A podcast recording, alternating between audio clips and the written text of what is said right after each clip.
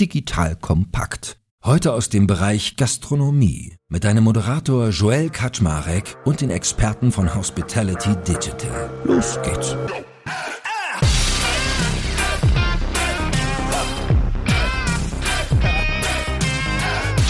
Hallo Leute, mein Name ist Joel Kaczmarek. Ich bin der Geschäftsführer von Digital Kompakt und heute widmen wir uns dem Thema Umwelt. Und zwar genauer gesagt sprechen wir mal über Nachhaltigkeit, Plastikvermeidung und Recycling. Und das nicht irgendwo, sondern, was ich ja regelmäßig tue, mit meinen Freunden und Partnern von der Metro im Bereich der Gastronomie. Weil, schauen wir uns mal die Welt an, Glasgow liegt hinter uns, Klimakonferenz, alle bemühen sich eigentlich Müll und Abgase zu reduzieren. Gefühlt tut sich aber nicht so viel. Und wenn man dann nochmal schaut und sieht sowas wie Corona, wo natürlich das ganze Takeaway-Geschäft viele Restaurants gerettet hat, kriegen wir aber das Problem, dass immer mehr Verpackungsmüll entsteht und von den Weltmeeren, die voller Plastik sind, wollen wir gar nicht erst anfangen. Also haben wir uns gesagt, heute mal eine Folge rund um das Thema Nachhaltigkeit und Plastik, weil das beschäftigt sicherlich viele Unternehmen, gar nicht mal nur in der Gastro, dort aber besonders. So, und wenn ich sage wir, dann ist das einerseits wieder mein Metro-Sidekick. Das ist heute die liebe Veronika Punschimmer. Die ist Global Director Corporate Responsibility, also die muss ich richtig ins Zeug legen, dass die Metro immer gut dasteht und gleichzeitig Senior Vice President. Und als dritten im Bunde haben wir den lieben Floris Flassmann mit dabei. Der hat mit Floris Catering einen sehr spannenden Caterer gegründet, nämlich einen grünen. So, und mit den beiden werden wir heute darüber reden, was gibt es eigentlich so für einen Werkzeugkasten, wenn man sich mit diesem Thema auseinandersetzt, wie steht es um Upcycling, macht Kompost Sinn, wie kriege ich eigentlich dieses böse Plastik beim Bestellen weg, etc.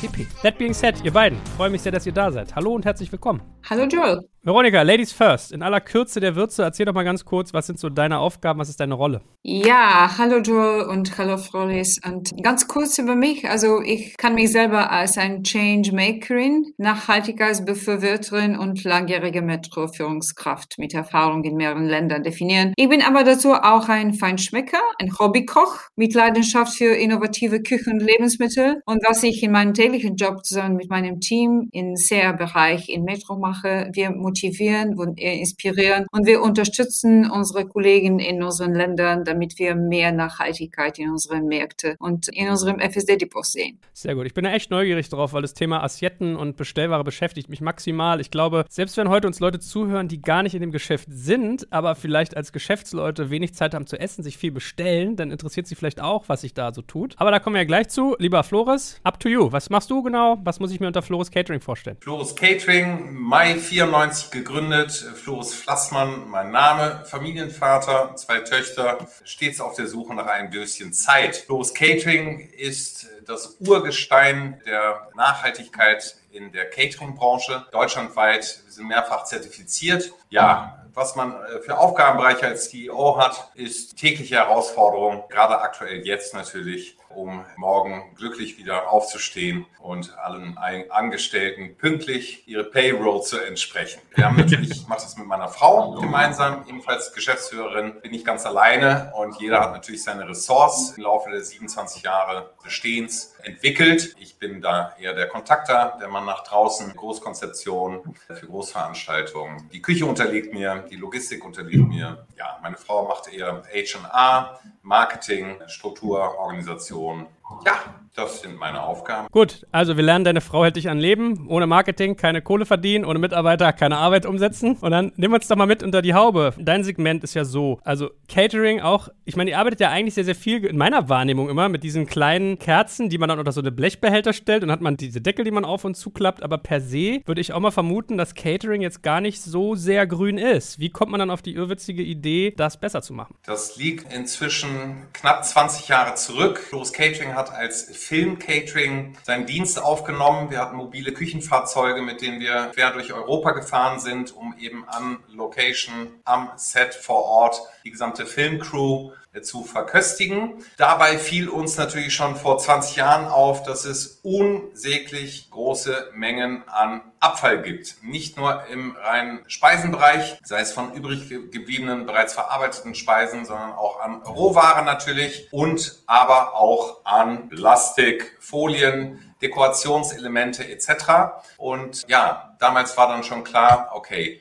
da muss man was gegen unternehmen. Ja, als Mensch, der bis drei zählen kann. Das war eigentlich, Initialzündungen waren dann letztendlich unsere Kinder, um ehrlich zu sein, die sehr früh schon in der Schule natürlich das Thema Umwelt ja aufgegriffen haben und die natürlich keine Möglichkeit auslassen, um die Eltern jedes Mal wieder darauf hinzuweisen, können wir es nicht so machen. Übrigens, so wird ein Müllmanagement, wenn das Thema in der Schule war, gemacht und wir haben das immer mehr integriert auch in betrieblichen Abläufe und haben dann vor 16 Jahren inzwischen eine Kooperation mit unserem Klimaschutzpartner ja, äh, aktiviert in Hamburg derzeit und haben erstmal das getan, was man überhaupt tut, nämlich erstmal einen CO2-Footprint erstellt, den wir vor über 14 Jahren sozusagen produziert haben in unseren betrieblichen Abläufen sowohl in der Produktion als auch im administrativen Bereich, haben dann einen, ja, einen, einen Masterplan aufgestellt, wie wir überhaupt das produzierte CO2 massiv reduzieren können. Das hat ungefähr zwei weitere Jahre angedauert, um immer in Rückschau der Wirtschaftlichkeit natürlich auch zu schauen, okay, wo nehmen wir gewisse Investitionen vor, um unseren CO2-Footprint zu reduzieren. Und äh, ja, wir können heute stolz behaupten, dass wir tatsächlich Deutschlands erster Caterer sind mit einer komplett klimaneutralen Energiebilanz. Zero, ja, sowohl in Produktion als auch Transport als auch in der Administration. Oh, jetzt bin ich aber mal neugierig. Wie habt ihr das geschafft? Das will ich ja jetzt wissen, weil das betrifft ja ganz viele Unternehmen, nicht nur Caterer. Ja, also für die Zuhörer, es ist so, wir sind natürlich keine Zauberunternehmen, ja. Das heißt, auch wir produzieren nach wie vor CO2, ja. Da kommt man nicht drum rum. Aber wir haben durch die Verminderung des CO2-Ausstoßes haben wir uns die verschiedenen Skills anguckt und haben zum Beispiel in der Produktion gesagt, okay, womit fangen wir an? In kleinen Schritten. Strom. Wir beziehen seit über zwölf Jahren tatsächlich einen Öko-Plus-Stromtarif, also auch kein Strommix, sondern wir können garantieren, dass sämtliche Stromverbräuche bei uns zu 100 Prozent aus regenerativen Energien stammen. Bewegungsmelder, so schlicht das klingt, ja, für Licht in den Produktionsflächen.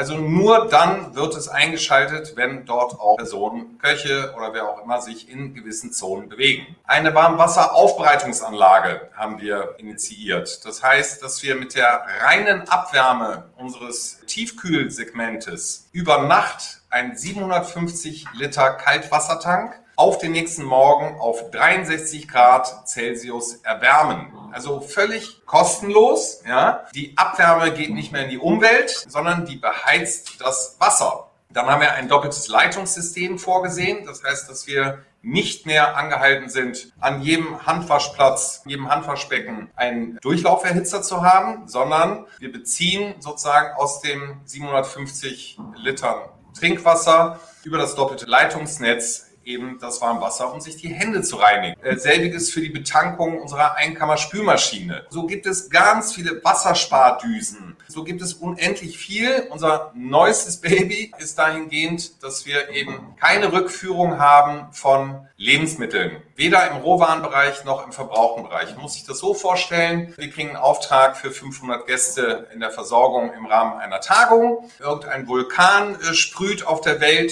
Es kommen nur noch 300 Teilnehmer, weil die 200 am Flughafen stehen und kein Flieger mehr in die Luft geht. Dann haben wir also für 200 Personen zu viel Strom. Jetzt haben wir also über die Jahre ein, ich nenne das immer, einen modularen Werkzeugkasten aufgebaut, den wir an die Hand unseres Kunden, Auftraggebers geben können, wo es ganz viele kleine Werkzeuge gibt, um auch unseren Kunden und uns selber die Möglichkeit zu geben, alles zu reduzieren. So, und das neueste Kind heißt eben Kompostieranlage, der wir pro Tag bis zu 25 Kilo an verarbeiteten Lebensmitteln oder Rohware zuführen können oder auch anderen organischen Stoffen in einen guten Mix. Das kann auch der Rasenabschnitt sein aus dem Garten oder das können auch die Brötchen sein, die nicht verarbeitet wurden und nicht zu Panade verarbeitet werden. Man hat einen guten Mix den führt man dieser Maschine zu.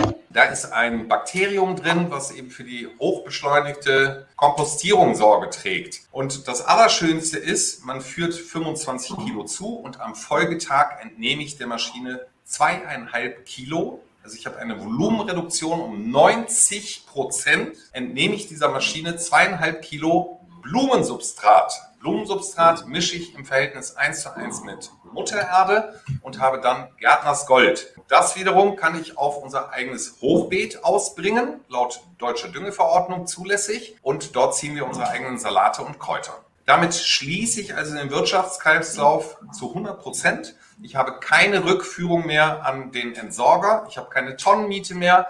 Ich habe keine Entsorgung mehr. Also das ist, sage ich mal, die Endlösung. Wir versuchen das ein bisschen in Form eines Leuchtturmprojektes zu initiieren, um für alle Gastronomen, für die Hotellerie, für die Mensen, für die Unis, für die Schulen, für die Kitas, also überall dort, wo Lebensmittelverarbeitung stattfindet, eine solche Maschine einzubringen. Die größte Maschine dieser Art fasst 250 Kilo Lebensmittelabfälle pro Tag. Und dann holt man, wie gesagt, am Folgetag 25 Kilo Blumensubstrat raus. Ja? Das kann ich in den Garten streuen. Veronika, ich, äh, wir holen dich auch gleich in die Debatte dazu. Gleich tauchen wir mal ein, was die Metro noch so tut. Aber da muss ich nochmal nachhaken, Floris, weil ich erinnere mich, ich, ich war vor ungefähr drei Jahren in Schweden. Ich war bei der Geschäftsführerin von Nati zum Podcast und da hat sie mir ihre Firma auch ein bisschen gezeigt. Die machen so Babyprodukte, die sehr nachhaltig sind. Also Windeln, Feuchttücher und so weiter, weil die bestehen ja wirklich nur aus Kunststoff, nur aus Plastik. Und ich weiß noch genau, ich bin damals in ihren, sie hatte in, in der Küche so einen Nebenraum und da stand ein Heimkompostierer. Und da hat sie gesagt, meine Hypothese ist, dass in Zukunft, in den nächsten fünf Jahren, ein Heimkompostierer genauso selbstverständlich in jedem Haushalt sein wird wie eine Spülmaschine und eine Waschmaschine. Ich glaube, sie hatte nicht recht. Also die, die Zeitachse ist wahrscheinlich ein Ticken größer. Ich versuche seitdem händeringend einen Heimkompostierer zu kriegen, weil es ist echt mega faszinierend und die wollte Windeln machen, die man kompostieren kann. Ich glaube, es ist wegen den Fäkalien nicht erlaubt, das dann irgendwie zu düngen und so. Aber per se, wo kriege ich solche Maschinen her? Was kosten die? Hast du da irgendwie mal Tipps? Weil für Büros ist ja auch ein Riesenthema. Ja, also wir haben eine unter anderem Kooperation mit dem Bundesministerium für Landwirtschaft und Ernährung, die auch die Restebox, sicherlich auch bekannt, äh, produzieren. Auch die setzen wir bei uns sehr erfolgreich ein. Das ist eine kleine Verpackung, kompostierbar und aus nachwachsenden Rohstoffen gefertigt, die wir zum Beispiel im Tagungs-, auf dem Buffetbereich einsetzen und die es dem Gast erlaubt, nach Veranstaltungsende die Speisenreste eben auslaufsicher in die beste Restebox einzufüllen, um die Lebensmittel dann eben mit nach Hause zu nehmen und sie dort zu verzehren. Ja? Hat in der Konsequenz natürlich auch eine Reduktion der Lebensmittelabfälle. Über diese beste Restebox haben wir mitunter einen Kontakt mit der Firma Papstar geschlossen. Papstar hat wiederum mit Auckland, der Hersteller dieser Kompostieranlage aus Asien, eine Kooperation geschlossen, und die haben die Rechte, um diese Maschine europaweit zu vertreiben. So, die Maschine, die wir haben, ist die kleinste Ausführung ja, von Auckland. Wie gesagt, Fassungsvolumen 25 Kilo pro Tag und die liegt ungefähr bei 15.000 Euro Investment. Wow. Ich bilde mir sogar ein, ich habe den mal geschrieben. Ich glaube, ich habe da sogar mit irgendwelchen Vertriebsleuten. Aber Joe, Entschuldigung, dass ich dir ins Wort falle, das muss man sich hochrechnen. Also unsere Berechnungen sagen, dass die Maschine sich innerhalb der nächsten drei Jahre gänzlich amortisiert hat. Das heißt, was wir nicht mehr haben, ist die Anmietung der Lebensmittelreste Tonne. Was wir nicht mehr haben, ist eine Entsorgung und ich sage mal vorsichtig, ja, eine 120 Liter Lebensmitteltonne liegt derzeit bei zwischen 38 und 42 Euro netto in der Leerung. Da würde zwar auch folglich konsequent ein Biogas daraus hergestellt, ja, aber man darf nicht vergessen, da fährt dann ein dieselangetriebener LKW ja, von, von dem Abholservice oder von dem jeweiligen Unternehmer, der die Lebensmittelreste holt, fährt durch ganz Berlin, ja, stößt massig CO2 aus. Auch das bleibt aus. Das heißt, ich habe ganz viele Effekte und vor allem auch eine Kostenersparnis die mich diese Maschine und dieses Investment unserer Berechnung in der Folge zumindest in den nächsten drei Jahren amortisieren lässt. Gut. Veronika, wir tauchen hier schon in unsere Nerd-Themen ein. ich finde das total spannend. Ich hätte so ein Ding total gern. Aber sehr spannend. Sehr, sehr spannend. Super interessant. Danke, Floris. Wie ist denn das bei euch bei der Metro? Weil ich sag mal so rum, die ganzen Gastronomen, die sich über Corona-Zeiten, glaube ich, sehr gefreut haben, dass es Bestellgeschäft gab, die kaufen ihre Assietten aus Aluminium, aus Plastik, aus vergleichbaren Stoffen. Zu großen Teilen vermutlich auch bei euch. Und in deiner Rolle ist es ja genau die Aufgabe. Das heißt, wie schauten ihr auf dieses große Thema Plastikmüllvermeidung, Nachhaltigkeit? Ja, also es ist richtig wirklich eine schwierige Frage und wir müssen auch nicht vergessen, dass ohne diese Einwegverpackung hätte die Horeca-Branche überhaupt auf diese Realität nicht reagieren können. Like it or not sozusagen, es war wirklich ein Lebensretter für die Horecas und es hilft weiterhin äh, bei dem Geschäft mit Takeaways oder mit Home Delivery. Und wir sollen auch nicht vergessen, dass im Endeffekt Kunststoffverpackung Hygiene und Lebensmittelsicherheit gewährleistet. Also Lebensmittelverschwendung, wir haben das kurz angesprochen, ist auch durch eine gute Verpackung weiterhin reduziert. Also wir sollen das Produkt nicht unbedingt dämonisieren. Aber wir müssen uns absolut bemühen, Einwegplastik zu reduzieren und auch das sogenannte Virgin Plastik durch Rezyklat zu ersetzen, wo immer das möglich ist. Und es gibt unglaublich viele Alternativen, sehr viele Möglichkeiten aus Pappe, aus Karton, aus pflanzlicher Basis. Also eine wichtige Lösung ist aber immer noch in Entwicklung. Ich glaube, das ganze Thema Reusable Containers, also wiederverwendbare oder wirklich zirkulare Lösungen, ist ein Thema, was uns äh, viel länger beschäftigt wird. Ein weiteres Gesicht des, des Kunststoffverpackung, was wir nicht vergessen müssen, besonders in der Horeca-Sektor, sind die Verpackungen, die in der Küche kommen. Und das lässt sich enorm reduzieren. Also die Lebensmittelindustrie selbst muss hier sehr viel tun, um die Verpackungsgrößen zu reduzieren, mehr Rezyklat zu verwenden und auch in Richtung wiederverwendbaren Optionen. Also ich muss sagen, ich, ich glaube, Floris kann es bestätigen, die Köche, die Chefs, die sind keine Fans von großen Verpackungen in der Küche. Küche. Die verwenden so wenig Verpackung wie möglich, weil das braucht mehr Platz, das ist auch kompliziert. Also in diese Richtung können wir sehr viel tun. Zusammen natürlich. Jetzt mal Hygiene, okay, fairer Punkt. Trotzdem ist ja wirklich ein Trauerspiel, weil ich meine, Strohhalme werden verboten und dann irgendwie so eine Assiette aus Aluminium. Aluminium ist ja noch ein viel schlimmerer Stoff als Kunststoff. Die sind ja das 10, das, fast das hundertfache an Masse, was so ein Strohhalm hat quasi. Das heißt, es ist ja wirklich ein Dilemma. Und jetzt hast du eben angesprochen, dass es also A, Alternativen gibt, aber B, vor allem ja auch zirkuläre Lösungen. Also ich weiß zum Beispiel bei uns hier in Berlin gibt es so ein, ich weiß gar nicht, wie groß der Dienst ist, der heißt Vital, schreibt sich mit Y und die haben so eine äh, von Mepal, solche, so eine Art, also wie sagt man das, so Tupperdosen, sag ich, will ich mal sagen, es ist ja eigentlich eine geschützte Marke. Die haben quasi wiederverwendbare, sehr robuste Plastikbehälter, die man sich ausleiht. Mit der App wird der eigene, also die scannen erst mein Handy, dann wird irgendwie der Behälter gescannt, hat man den ausgeliehen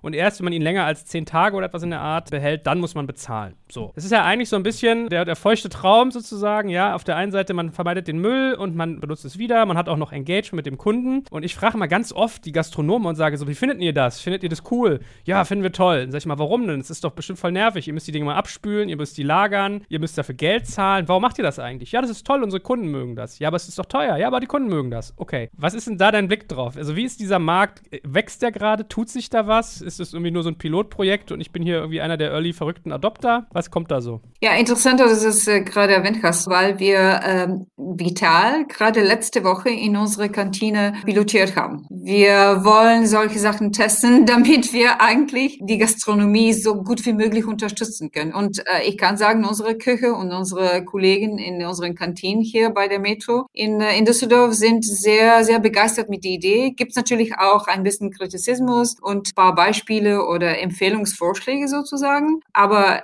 das ist natürlich die Zukunft. Wir arbeiten sehr viel mit Eigenmarkenlieferanten zusammen und Plastikverpackungen zu reduzieren, zu verbessern. Wir wollen mehr recycelten Inhalt zu verwenden, aber definitiv Themen wie Reduktion von eigenen Fußabdruck, was wir eigentlich schon ganz gut in Bewegung haben, können nur zusammen mit solche sozusagen Circular Solutions nach vorne gehen. Äh, übrigens in Frankreich arbeiten wir auch mit einem Unternehmen, nennt sich TerraCycle Loop, zusammen, um unsere Eigenmarkenverpackungen neu zu gestalten und die Produkte, die wir an den Horeca-Kunden, an der Gastronomie verkaufen, in Mehrwegverpackungen anzubieten. Und das braucht sehr viel Energie, sehr viel Ansatz von unserer Seite weiter, aber wir sind auch sehr motiviert, das wirklich zu tun. Und ich meine, du hast ja mit Gastronomen tagtäglich zu tun oder dein Unternehmen auf jeden Fall. Beschreib mal deren Lebenswelt, weil ich, ich denke immer so aus Kundensicht finde ich cool, wenn ich mir eine Verpackung mitnehme und die wird hinterher nicht in den Müll geschmissen, sondern einfach gereinigt und wird wiederverwendet. Wie ist es aber für einen Gastronom? Weil ich meine, die müssen auch für eine Asiette Geld zahlen, also ist es okay, wenn man auch für so einen, sag mal, sich bewegenden, hin und her bewegenden Behälter Geld zahlt, aber die haben natürlich so diesen ganzen Managementaufwand, es klaut relativ viel Platz, sie müssen es reinigen. Wie, wie blickt ein Gastronom Gastronom auf so ein Thema?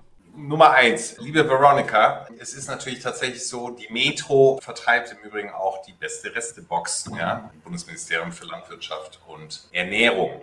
Wir selber bei Flores Catering haben gar kein Plastik mehr, bis auf einen einzigen Artikel und das ist Stretchfolie, um die Rollis eben zu folieren damit die Ware gesichert transportiert werden kann. Ansonsten haben wir kein Plastik mehr. Auch dafür sind wir gerade in der Entwicklung einer Alternative im Upcycling-Bereich. Und zwar von alten Lkw-Planen lassen wir Hussen, wie für Bistro-Stehtische, ja, diese widerlichen Stretch-Hussen, lassen wir jetzt für all unsere Rollis, für den Transportbereich, Lkw-Planen zu Hussen upcyclen, fertigen. Und damit verbannen wir dann auch künftig die Stretchfolie. Wir verwenden zu, ich sag mal vorsichtig, 95 Prozent Mehrweggeschirr. Insofern haben wir sowieso, sage ich mal, die Wiederverwendung inkludiert, ja, was jetzt das gesamte Tabletop, also Geschirr, Besteck, Glas etc. betrifft. Wir haben selber zum Beispiel eine sogenannte Wooden Line konzipiert. Das heißt, dass wir mit unserem Hauptentleiher in Hardware, Equipment, Betischung, Bestuhlung etc. haben wir einen Buffettisch entwickelt, der ohne Tischwäsche auskommt. Ja? Also ich habe schon mal einen geringeren Wasserverbrauch, keine Tenside mehr, die der Umwelt zugeführt werden. Das heißt, darauf haben wir eine Wooden Line aus Eiche bauen lassen um unsere Shading Dishes, diese Warmhaltegeräte. Die sind nicht mehr, wie man sie in 90 Prozent der Hotellerie findet, sondern sie sind von einem Eichenkasten umbaut. Der ist feuerfest ausgeschlagen. Bisher war es ja immer so, dass man mindestens zwei von diesen lästigen Sternos, Brennpastetöpfchen auf Deutsch, ja, einführen musste, um die entsprechende Hitzeentwicklung zu haben. Wir haben die Hitzeleistung jetzt sozusagen verdoppelt. Also wir brauchen nur noch ein Sterno, ist also eine Kostenreduktion und auch sehr viel nachhaltiger, um auf die gleichen Temperaturen zu kommen, weil wir eben nicht mehr diesen offenen Kasten als Shaving Dish haben, sondern einen geschlossenen Kasten, wo wir die Wärme absorbieren, der feuerfest ausgeschlagen ist wegen der Beauflagung.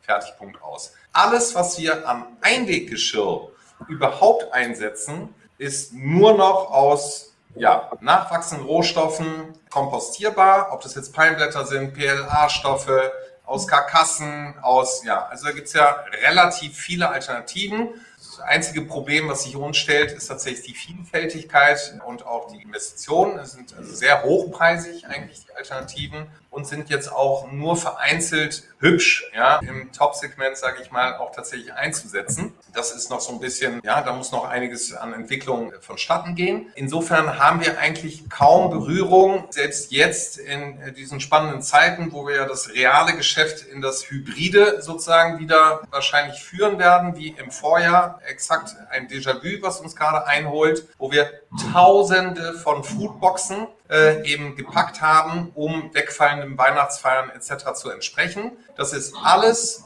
komplett nachhaltig. Ja, selbst der Versand ist nachhaltig, die Verpackung ist nachhaltig, die Inlays sind nachhaltig. Wir haben auch bei dem einen oder anderen großen Produzenten in dem Bereich nachgeschaut.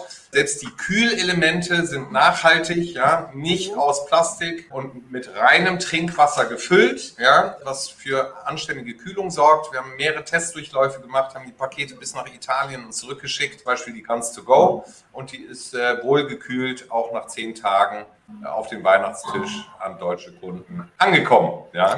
Also insofern, wir haben jetzt nicht so viele Berührungspunkte, aber ich bin total bei Veronika. Last but not least werden wir einfach ein, ja, ein zirkulierendes System vorhalten müssen. Veronika sagte eben auch komplett richtig, kein Koch hat Lust auf diesen Verpackungswahn, ja. Und wir versuchen natürlich auch unsere Zulieferer dahingehend auszuwählen, dass wir zum Beispiel 5 Kilo Äpfel nicht einzeln in einem Plastiknetz oder unterverpackt oder in Styropor-Gedöns oder ich weiß nicht was eben äh, geliefert bekommen, sondern offen in wiederverwendbaren Kisten, die dann wieder Retour geben. Erzähl doch mal ganz kurz, also während ihr gerade gesprochen habt, habe ich zum Beispiel fleißig gesucht nach diesen Auckland-Kompostern. Ich finde, das Angebot ist manchmal so unglaublich klein. Du hast auch gerade gesagt, entweder ist es hässlich oder teuer oder sogar beides. Die Frage ist ja, Angebot und Nachfrage bedingen sich ja immer. Wie ist denn die Kundenseite? Also fragen eure Kunden so etwas auch nach, was ihr bietet? Ist das ein Wettbewerbsvorteil? Weil wir haben ja schon gelernt, machbar ist es, nur immer die Frage, zu welchem Preis und wie wird es nachgefragt? Ja, ich kann wahrscheinlich hier ein bisschen kommentieren. Also ich bin sicher, der, der Flores kennt viel besser das konkrete Produkt, aber wir sehen, dass äh, das ganze Thema Wirtschaftlichkeit von Lebensmittelabsätze oder Lebensmittelverschwendungspotenzial sehr, sehr sichtbar ist. Und wir sind ein Foodunternehmen. Wir, wir lieben Lebensmittel. Wir respektieren auch die Talente und die, die, die Leistung von den Köchen in der Küche und keiner möchte Lebensmittelverschwendung irgendwo sehen. Also ich bin überzeugt, wenn dieses Produkt auch wirtschaftlich gut aussieht und wenn man ein Business Case, einen positiven Business Case an den Gastronomen darstellen kann, das Produkt hat unglaublich viel Potenzial. Also zurück zu deinem Kommentar am Anfang des Gesprächs, Joe.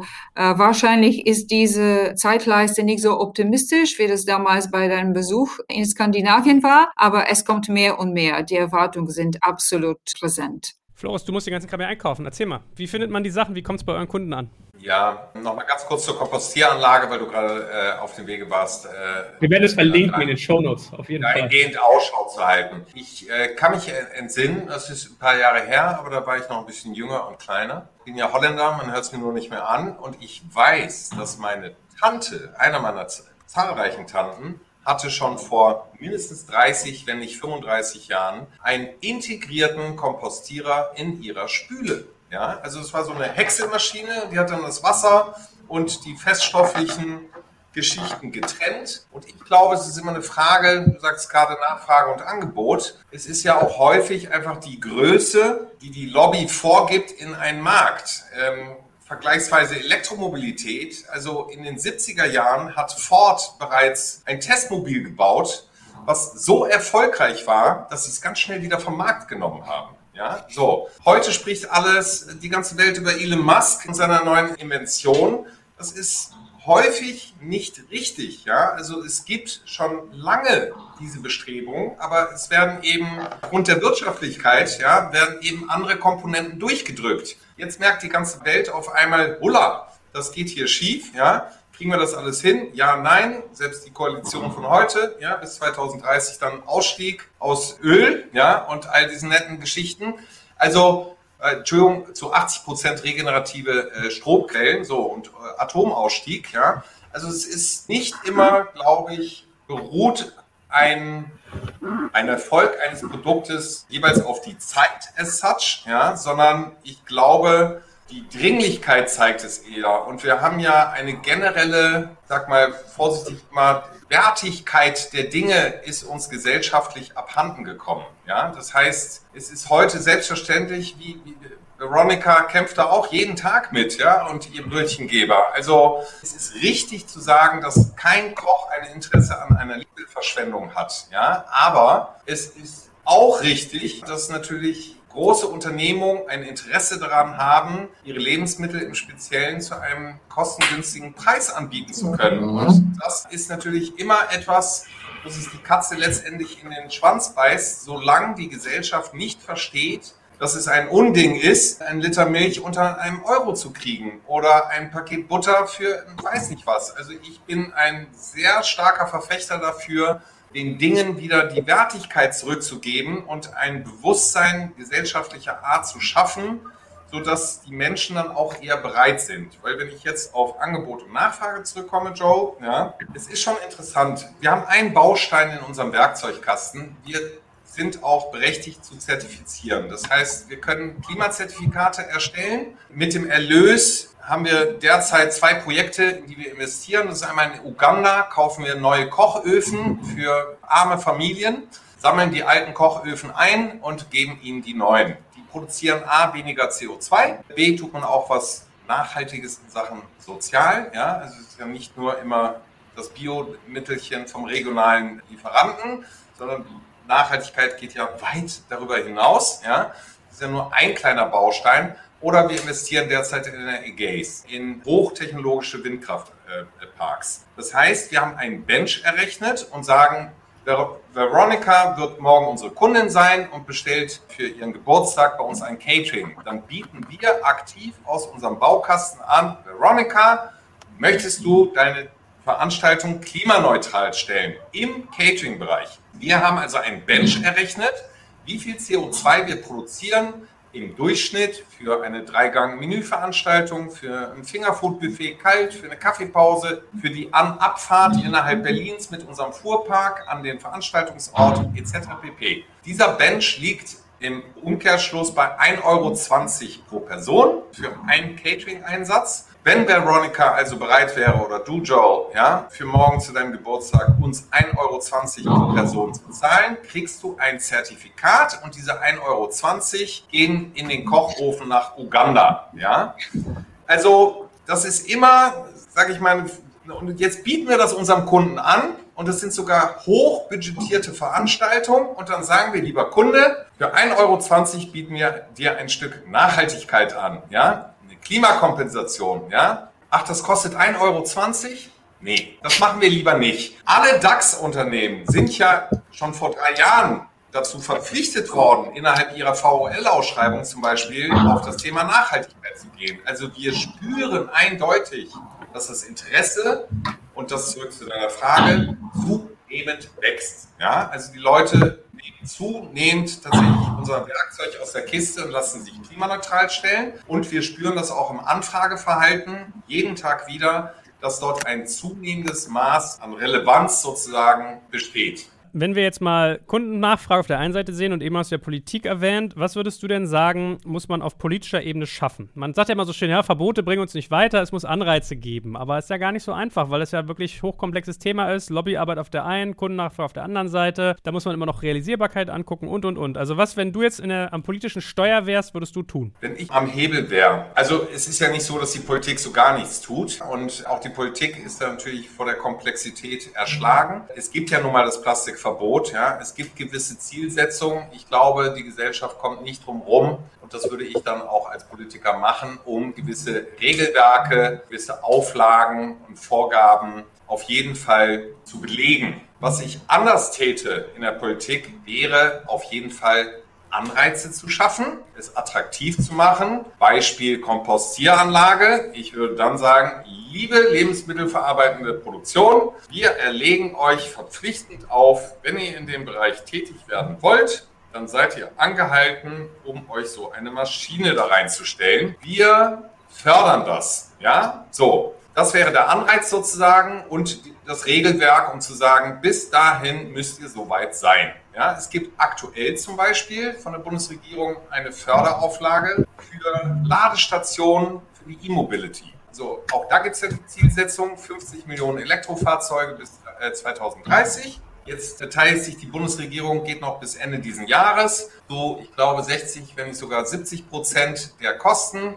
von 1400 Euro für eine Ladebox, die äh, bei euch zu Hause dann an der Hauswand montiert wird. Das ist also A, ein Regelwerk mit einer Zielsetzung politischer Art, um zu sagen, bis dann wollen wir so und so viele E-Autos auf die Straße bringen. Die haben also auch sehr wohl verstanden, dafür brauchen wir die Ladestruktur. Also erlegen wir ein Förderprogramm auf, um es dem Privathaushalt attraktiver zu machen, so ein Ding an die Wand zu schrauben, um dann das nächste Auto eben kein Verbrenner mehr, sondern ein E-Auto zu kaufen. Gleichermaßen will ich das mit der Kompostieranlage tun oder mit der No-Plastic-Initiative oder oder. Im Übrigen haben wir schon seit drei Jahren kein Plastikstrohhalm mehr bei uns. Die Glasstrohhalme und auch die haben wir jetzt verbannt. Um mal ganz ehrlich zu sein, für wen brauche ich denn einen Strohhalm? Sieht zwar hübsch aus in einem Cocktailglas, aber ich brauche keinen Strohhalm. Ja? Brauche keinen Strohhalm. So, das heißt, auch eine politische Aufgabe, die Sinnhaftigkeit, Wertigkeit wieder zurückzuschaffen. Ja? Also wäre auch eine Geschichte, ich würde Billigflieger verbieten. Ja? Gegen großen Protest und natürlich ist das immer ein Problem im Markt mit Nachfrage, Angebot ja, und einem föderalistischen, demokratischen Staat. Wir können doch nicht Verbote dieser Art aussprechen. So läuft das. Das heißt, die Wertigkeit fehlt. Ja? Ich muss etwas in ein Töpfchen reinstecken, um es wertvoll zu machen. Ein Koch muss drei Stunden an seinem Filet rumschnibbeln und das streicheln und im Ofen zubereiten, damit es auch, ne, wir alle sagen, wie wir hier sitzen, das schmeckt nach Liebe. Ja, das hast du mit Liebe gekocht. Ja? So, und das ist genau die Wertigkeit, die ich einer Sache gebe. Wenn ich hingegen aus dem Plastikpaket irgendein tiefgefrorenes Ding für 1,50 Euro, was eigentlich 8 Euro kosten sollte, einmal in die Mikrowelle schiebe und wieder rausziehe, ja, mein Gott, also dann darf ich mich nicht wundern, ja, weil da ist weder Liebe dran, noch Qualität, noch irgendwas anderes. Also das würde ich ändern als Politiker. Sehr gut. Veronika, lass uns doch nochmal auch auf die Kundenseite kurz gucken. Also wir haben jetzt viel mit Floris geredet darüber, was seine Kunden nachfragen. Wie ist das bei euch? Weil ich habe immer Eisläden im Kopf, ehrlich gesagt. Weil ich fand es so lustig, wie lange es gedauert hat, bis wir mal europaweit Strohhalme verboten haben. Und dann gehst du in so einen Eisladen rein, kriegst einen Eisbecher, der hält genau 10 Minuten oder 5, solange bis man sein Eis ausgelöffelt hat. Hardcore mit Plastik beschichtet. Kriegst noch einen Plastiklöffel dazu und vielleicht noch so ein komisches Holzstäbchen mit so einem Wackelfähnchen dran, wenn deine Kinder was Buntes haben wollen. Da sitze ich so da und frage mich, okay, warum macht man so einen Becher nicht irgendwie aus Waffeln? Habe ich alles schon gesehen. Warum gibt es den Löffel nicht? Habe ich auch schon gesehen, irgendwie zum Aufessen. Also, wie ist das bei euch? Eure Kunden, fordern die denn Nachhaltigkeit ein? Ja, ich, ich würde sagen, ähm, kein Unternehmen kann Nachhaltigkeit ignorieren. Und vor allem, wenn sie in der Lebensmittelbranche tätig sind, noch weniger. Also vor zehn Jahren würde man sagen, Nachhaltigkeit ist nice to have und eine Art von weiches Thema,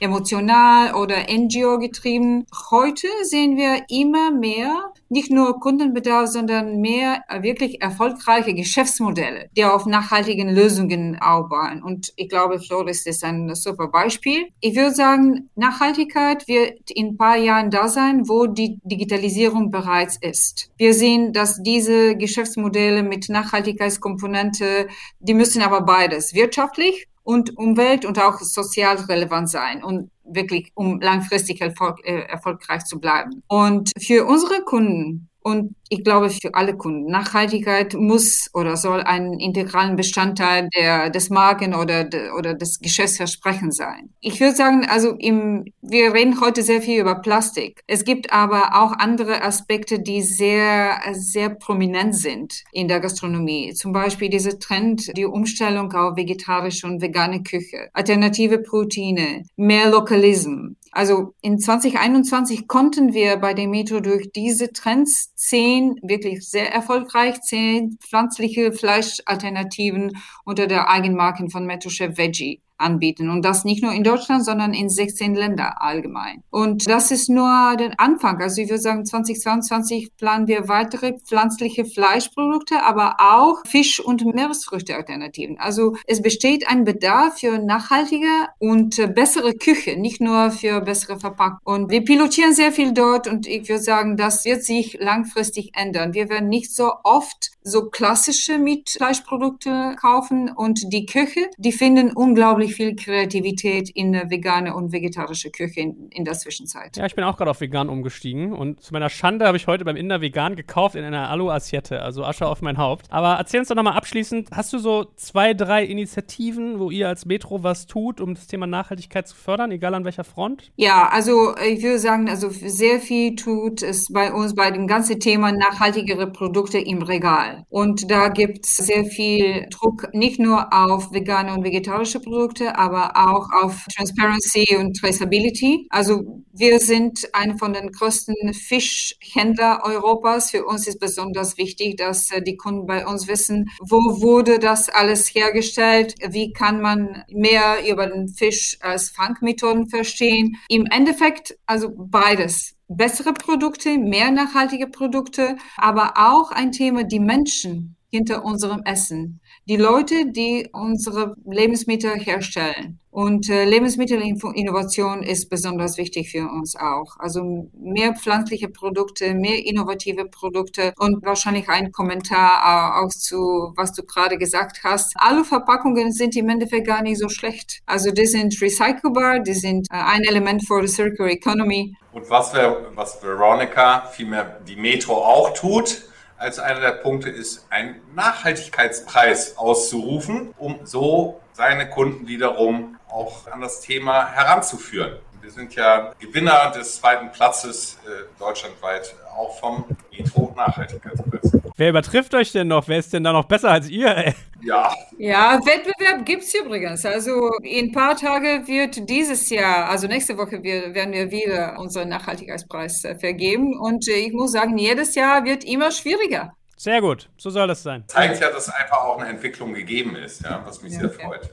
Cool, ihr beiden. Also, es hat viel Spaß gemacht, da mal einzutauchen und zu sehen, es gibt Lösungen. Wir werden mal in den Shownotes noch das eine oder andere verlinken. Auf jeden Fall mal diese Kompostiergeräte, das muss sein. Und vielen Dank auf jeden Fall mal für die Perspektive und ich nehme mir fest vor, das auch weiter zu verfolgen, dieses Thema. Da habe ich, glaube ich, keine großen Probleme mit, weil ich finde das echt A, spannend und B, wichtig. Von daher, lieben Dank euch. Sehr, sehr gerne. Dankeschön, John. Danke fürs Zuhören beim Digital Kompakt Podcast. Du merkst, hier ziehst du massig Wissen für dich und dein Unternehmen heraus. Wenn du mit uns noch erfolgreicher werden möchtest, abonniere uns auf den gängigen Podcast-Plattformen. Und hey, je größer wir werden, desto mehr Menschen können wir helfen. Also erzähl doch auch deinen Kolleginnen und Kollegen von uns. Bis zum nächsten Mal.